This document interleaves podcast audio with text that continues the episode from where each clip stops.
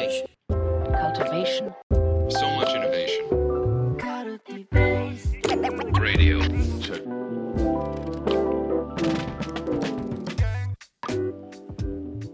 こんにちは、耳ぐりの滝です。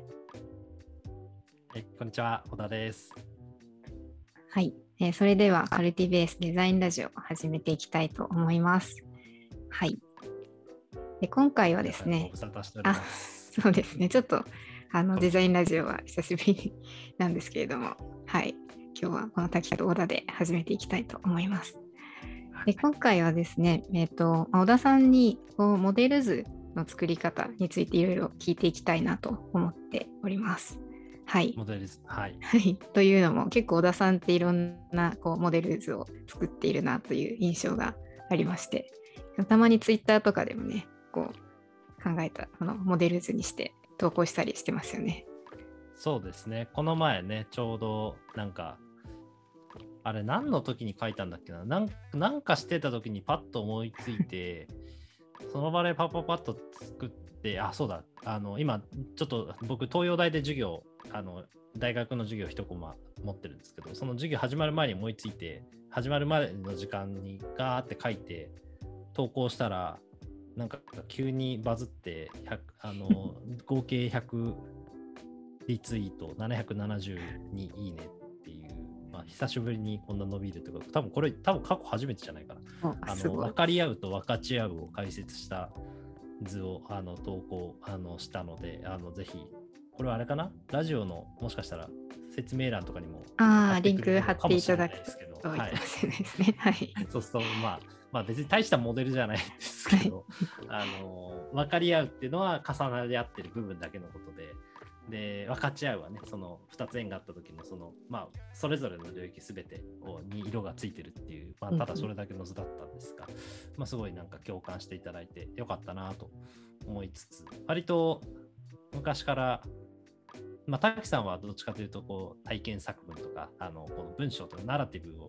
こうリフレクションで引き出すっていうところをポイント置いてますけど僕はなんか割とモデル図で急に整理し始め し始めてそうです、ね。周りの人を置いてきぼりにしながらなんかよくわからないモデルを作り続けるってことをよくやってます。そうですね。そう、小田さんが急に、なんだ、なんだろう、これっていう図を、こうスラ、スラックとかにもね、上げてたりとかして、気になるなって思ったのが多いです。はいちょ。っとみんな反応してくれてもいいわからなすぎてちょっと反応が難しいところもありますけどね。やでもはい。でそうなんで今回はですね小田さんがこうモデル図を作るときどういうこと考えながら作っているのかなっていうのを私もこう本当に知りたくてですねぜひちょっとこの場を使ってちょっと根掘り葉掘り聞けたらなというふうに思っていましてはい。でまあそれこそ何ですかねもうその最近だとその分かり合うと分かち合うのモデル作ってたと思うんですけど、あれをこう作った時とかはなんかどんなこと考えてこういう構図にしようみたいの考えたりしてたんですか？結論から言うと、はい。あんまり あんまり考えてないっていうか 考えてもうもう終わっちゃうじゃんって感じなんですけど。はい。あのー なんて言ったらいいのかな。割と、もう僕、ツイッターもそうですし、あの一応、うちの会社のスラックはあのタイムズっていうのが一人一人みんなあって、なんか、ツイッターのタイムラインみたいに自分の思ったことをつぶやいてたりとかね、あのしてる、そういうチャンネルがあったりするんですけど、そこに上げる図も、あんまりちゃんと考えてないんですよね。で、ちゃんと考えてないのはっていうのは、ちょもうちょっと詳しく言うと、あの、モデルとしてちゃんと成立してるかどうかはあんまり考えていないっていう言い方が正しいかなと思っていて、なんかあの逆に滝さんが、逆質問になっちゃって申し訳ないですけど、滝さんがモデルを形にして外に出すときってどんなイメージがあります？なんか滝さんの中でどういう風になったら形になるっていう。あーでもなんかこう自分の考えてることが何ですかね、こう整理構造的に整理がなんかできた時とか、はいやっぱなんかはい構造的に整理したいなと思って、こうまずを書いたりはする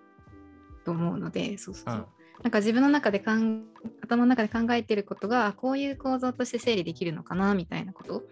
を考えながら図にするようなイメージはありますけど。はいはいはい。はい。なんかその整理できる感覚ってうんうんうん難しいんですけど、完全に整理できたっていうところが100だとしたときに、はいはい。どれぐらいのタイミングである程度こうあの形にできた感がああ、どうなんでしょうね。でもなんとなくこういう形構造かなみたいのがうん見えてきてから作るみたいなイメージはあるんでそうなるとどうでしょうね。まあ 60%70% ぐらいはなんかこんな感じかなみたいなのがこう見えてきてから図に起こすみたいなイメージですかね。はいはいはいはい。そう。で、さっきの話の続きになっちゃうんですけど、僕があんま考えてないって言ったのは、結構僕2、30%の段階で書き始めちゃうんですよね。なるほどな。なんかこう、わわかんないですけど、あの自分が考えてることってどうなってるのかなって、まあ、それこそあの図って、まあ、ダイアグラムとかもそうですけど、パターンが、まあ、何パターンかあるじゃないですか。その円が重なってるやつとか、まあ、あの4象限とか、あのはい二軸で4象限とかありますけど、そんなにバリエーション自体はそんなないんですよね。うんうんで、まあ、所詮やっぱりこう2次元でしか考えられない。まあ、もしかしたら VR とかね、出てきたら3次元空間上のモデル図っていうのも出てくるとは思うんですけど、まあでも、あのまずやっぱり2次元で考えるってなるとパターンが限られるとなった時に、僕の中では、とりあえず自分の思ってることを図にしてみたらどうなるかなっていう感覚で書き始めちゃうんですよね。うんうんで、なんかわかんないけど、こんな感じじゃなかろうかってなった段階で、結構外に出したんですよ、パッと。はいはい。だから、ぶっちゃけ言うと、人に伝わんないんですよ。その形になったやつが。はいはい。あの、な、これ何ってみんな思うと思うし、僕もこれなんだかよく分かってないっていう。だけど、なんか自分の思考の、こう、ログというか軌跡として残してる感覚があって、で、その、やっぱりなんかどうしてもみモデル図っていうと、すごく自分の考えが整理されたものをまとめたものっていうふうにしちゃいがちだと思うんですけど、うんうんうん。なんか僕はどっちかっていうと思考のための道具ぐらいにしか持ってなくて、あのすごくモデル図の地位低いんですね、僕の中で、実は。なんかすごい大事そうにしてるように見えて、あの結構こう、すんなり捨て去るというか、したりもしますし、あの結局僕の中では割と今の頭の中にある生煮えの思考を場に出して、一旦置いておいたものくらいな感覚なんですよ。それがずっと続いてるっていう感じで。なので、えっと、まず、モデル図作るときとか、僕みたいに作りたいかどうかはさておきなんですけど、滝さんが僕みたいに作りたいと思うかどうかは分かんないんですけど、はい。あの一旦まとまんなくてもいいから何かしら書こうとしてみるっていうか書いて動かしてみうんうんうんるみたいなことを最初やってみるっていうのが結構大事かなとうんは思って、うんうんでか完全に説明できなくてもいいし矛盾だらけでもいいんですけど一旦それで書いてみてどっかに保存しておくっていうのをやっておくっていうのが僕の場合結構多いかなっていうふうにうんうん思っていて、そうあそれがね割とできるときはポンポンポンポン新しいものが出てくる。感覚はありますね。ちょっと一個質問してもいいですか、小田さんに。うんうんなんかそのまあいろいろ生煮えの思考をアウトプットする手段としてその、まあ、小田さんの場合モデル図を使ってるのかなって思うんですけどなんかこうその生煮えの思考をこう言葉じゃなくてその図にすることのこう意味っていうのはどういうところあったりするもんですかね？うんと言葉にした時もそうだと思うんですけど、あの言葉にするにしても絵に描いたとしても自分がこんなこと考えてたんだって気がつけるっていうところがうん一番大きいかなと思っていて、文章を書いてたり日記書いてたりしても多分そういう瞬間あると思うんですよね。書きながらなんで自分こんなこと考えてたんだろうって思うことが急に書けるとか、うんうん。まあ、あるいはこうやって滝さんと話してる時にも割と自分で話しながらあ自分はそんな風に思ってたんだなみたいな感覚で喋ってるケースってすごく多いんですけど、はい。その感覚に近いかもしれないですね。だからその図に起こしてる時もんそのまあ見えてくるとこは違うっていうところはちょっとあるかな。そのうんげいわゆる言語的なところでこの自分の考えがの中に発見が生まれるっていうのとはちょっと違うレイヤーでなんか図にするとえっと空いてるエリアが出てくるのでで自分が分かってるエリアというかそのダイアグラム上二次元上に何かしら表現するじゃないですか、うん。するとどっかしら空いてるんですうん。例えば4証言で言ったら、あこの証言ってなんだっけ？みたいになったりとかあの自分が分かってないところは可視化されるんですよね、うんうんうん。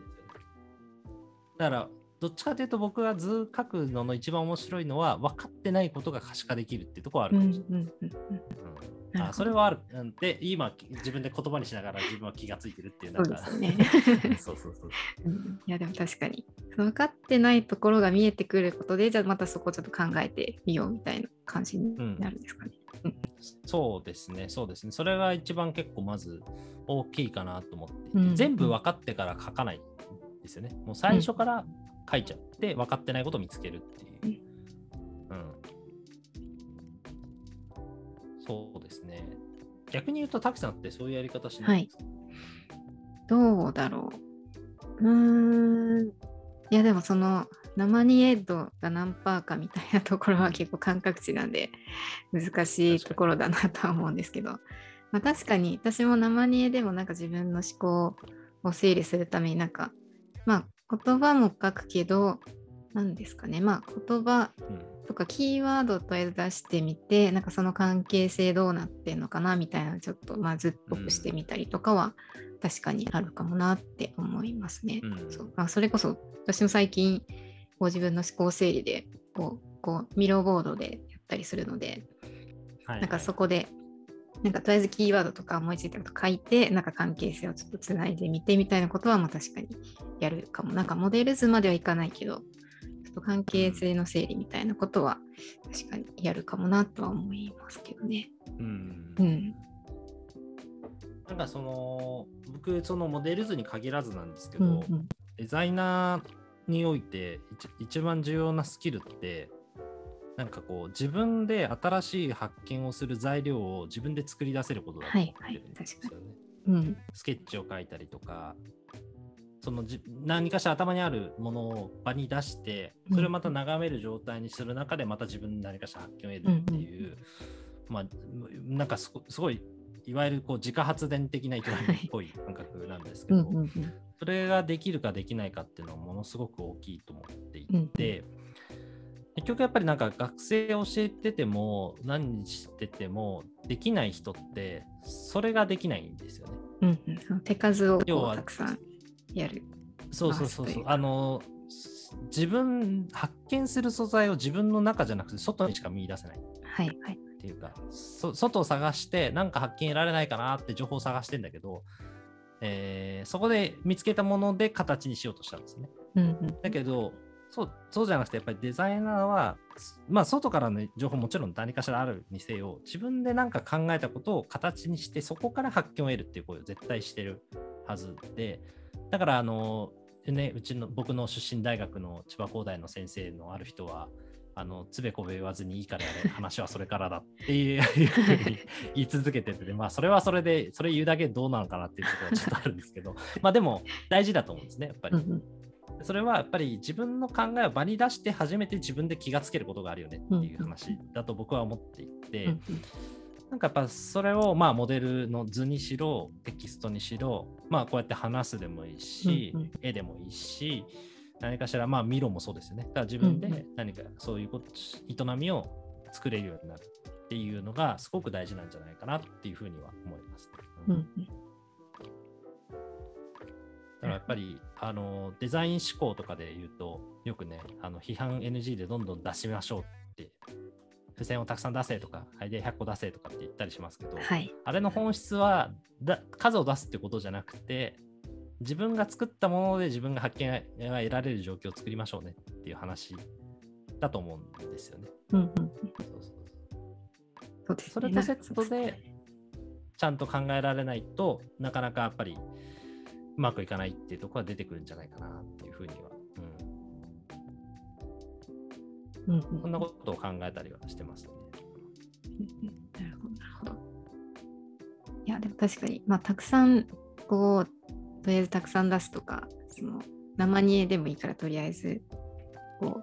うなんですかね。その場に出してみるっていうことをやらないと結局何も次の発見は得られないですからね。うん。うんうんまあ、とはいえ結構やっぱりどうしてもこう生煮えを出すとかなんか完璧じゃないものを出すことに対するどうしても抵抗があるとなかなかそこがうん。やりにくいみたいなことにどうしてもなってしまうことあるなっていうふうにも思うんですけど、なんかそこを何ですかね抵抗感をこう減らしつつとりあえずやってみようっていうマインドになるためにはどうしたらいいですかね。なんかやっぱりでも自分がダメだと思っていたものを外に出してみたら自分の中に発見があったっていう感覚を得られるかどうか、うんうん。そういう体験をしてると結構できるようになると思うんですけど、うんうんそうだからあの下手な絵でも絵は絵なんですよね。うんでそこに描けていないとか表現できていないことが、まあ、当然立ち上がるわけじゃないですか。書いたことによって。うん。でそこから発見を得られるわけですよね。うんでモデル図もさっき言ったように自分が分かってるところをもちろん書くんだけど全部分かってなかったとしても分かっていない領域は可視化されるわけ、うんうん。でなんかこの明確な解を表現しようとすると多分抵抗感むちゃくちゃあるんですけど発見を得るための素材を得得ようっていう目的であれば何を書いても絶対そこから発見が得られるはずうんうん。感覚があって、まあそれを、なんていうのかな、まあ、信じれるって言い方がちょっと違うような気がしますけど、いわゆるこう、セルフエフィカシーみたいな、こう、あの、その創造的な自己効力感みたいな話の中に、なんかそういう要素っていうのはすごく含まれてるんじゃないかなっていうのは。うんうんこれ何なんですかね？どこで形成されるんだろう？確かにそうですね。ででもなんか例えば砂場で遊んでた時とかってなんか突ある時意図せず作ってた砂山に何かアイデンティティを見出したりするじゃないですか。うんうん、なんかの形に見えてくるとかありますよね。そうそうそうそうそうそうそう。だからやっぱりなんか実は見る方が大事で書く方よりも。そう。自分がこの書いてるのは答え何か素晴らしいものを生み出すために書いてるというよりかは、えー、ななんつうの自分が見る発見を得るための見る場を作ってるっていうことなんだよっていうなんかそのリフレーミングができるかできないかっていうのは結構大事だし、うん、そうですね。それをだからやっぱ感じ取るというか、なんかそういう身体的な営みなんだっていう感覚が持てるか持てないか。だからこれがいわゆるその図を作ろうとすると、まあ、ロジカルシンキングとかそういう話になっちゃって、ちゃんと作んなきゃってなっちゃうと思うんですけど、僕はその感覚を徹底的に捨ててるので、あのまあ、あ後々はね、当然発動しますけど、これは本当に合ってるのかって見えますけど、あの最初に書くときは、マジでロジカルシンキングのスイッチ、なんかゼロに近いんじゃないかなってぐらい、何も考えずに出してるっていうところはあるかもしれないです。うんうん難しいな、なんか、若干なんか、まあ、話がそこに帰結してきちゃうんで、なんとも言えないんですけど。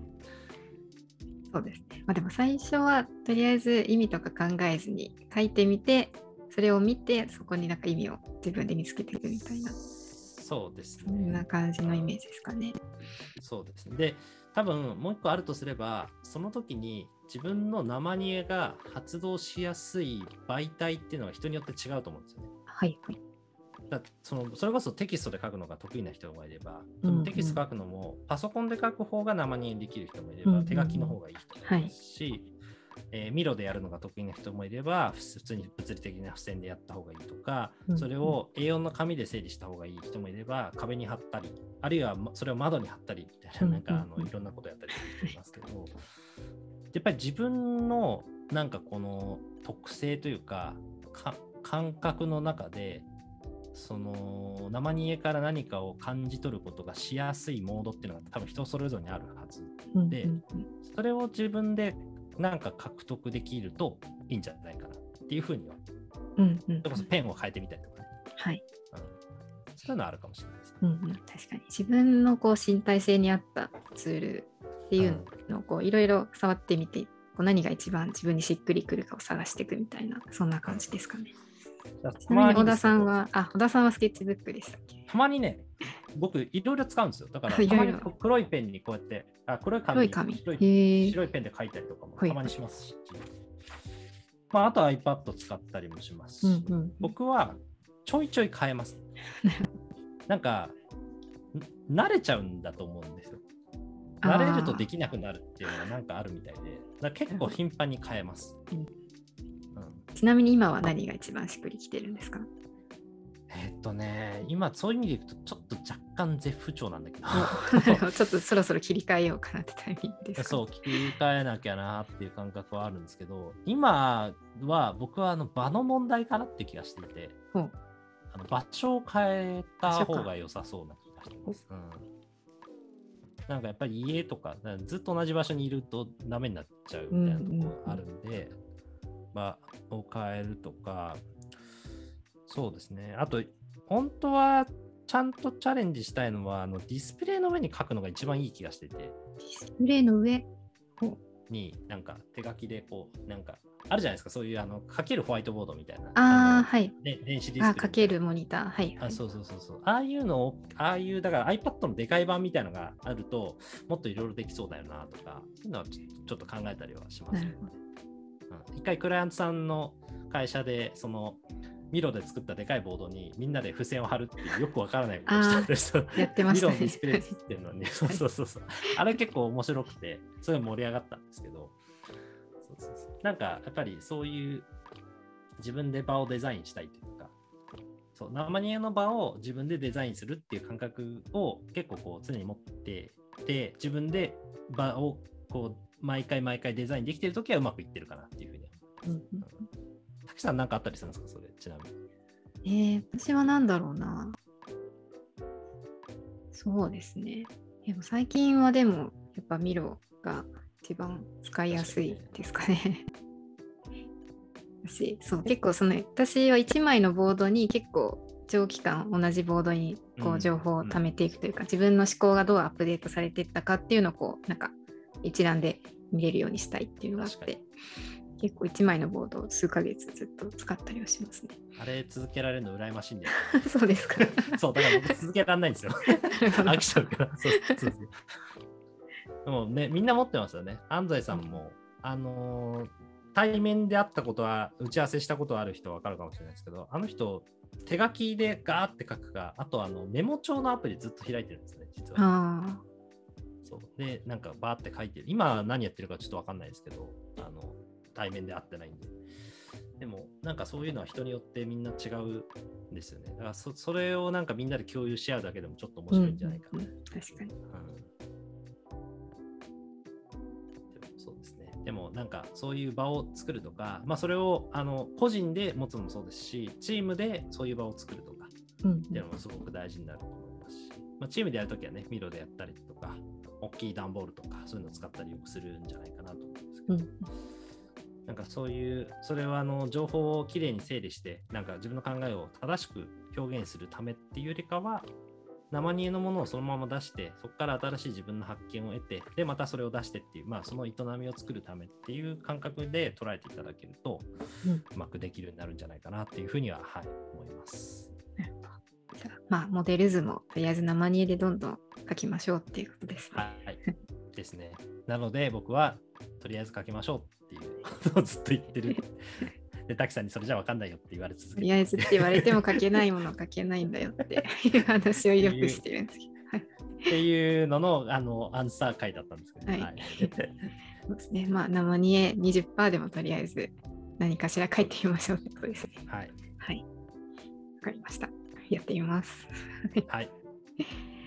はい。でもなんか今日、あの、このモデル図どうやって作るのみたいな話をしてて、以前あれですね、アブダクションのイベント、カルティベースのイベントの時にもなんかちょっと近しいような話をしたなっていうことをと思い出しながら今話してあました。の、面的思考の話そうですね。うん。でとこですよね。んはいそうですまさにだと思います。はい。ぜひそのあたりのき記事もあそうですね。記事とか、ははい、動画も載ってるから、はい。で、あ合わせて見ていただくと。はい。久しぶりすぎて締め方下手くそになってるじゃないですか、僕ら。本当ですね。は はいい。でもなんかいい感じの流れので、はい。そろそろ、はい、締めたいと思います。はい。皆さん、デザインラジオですね。久しぶりに話しましたが、ありがとうございました。はい、ありがとうございました。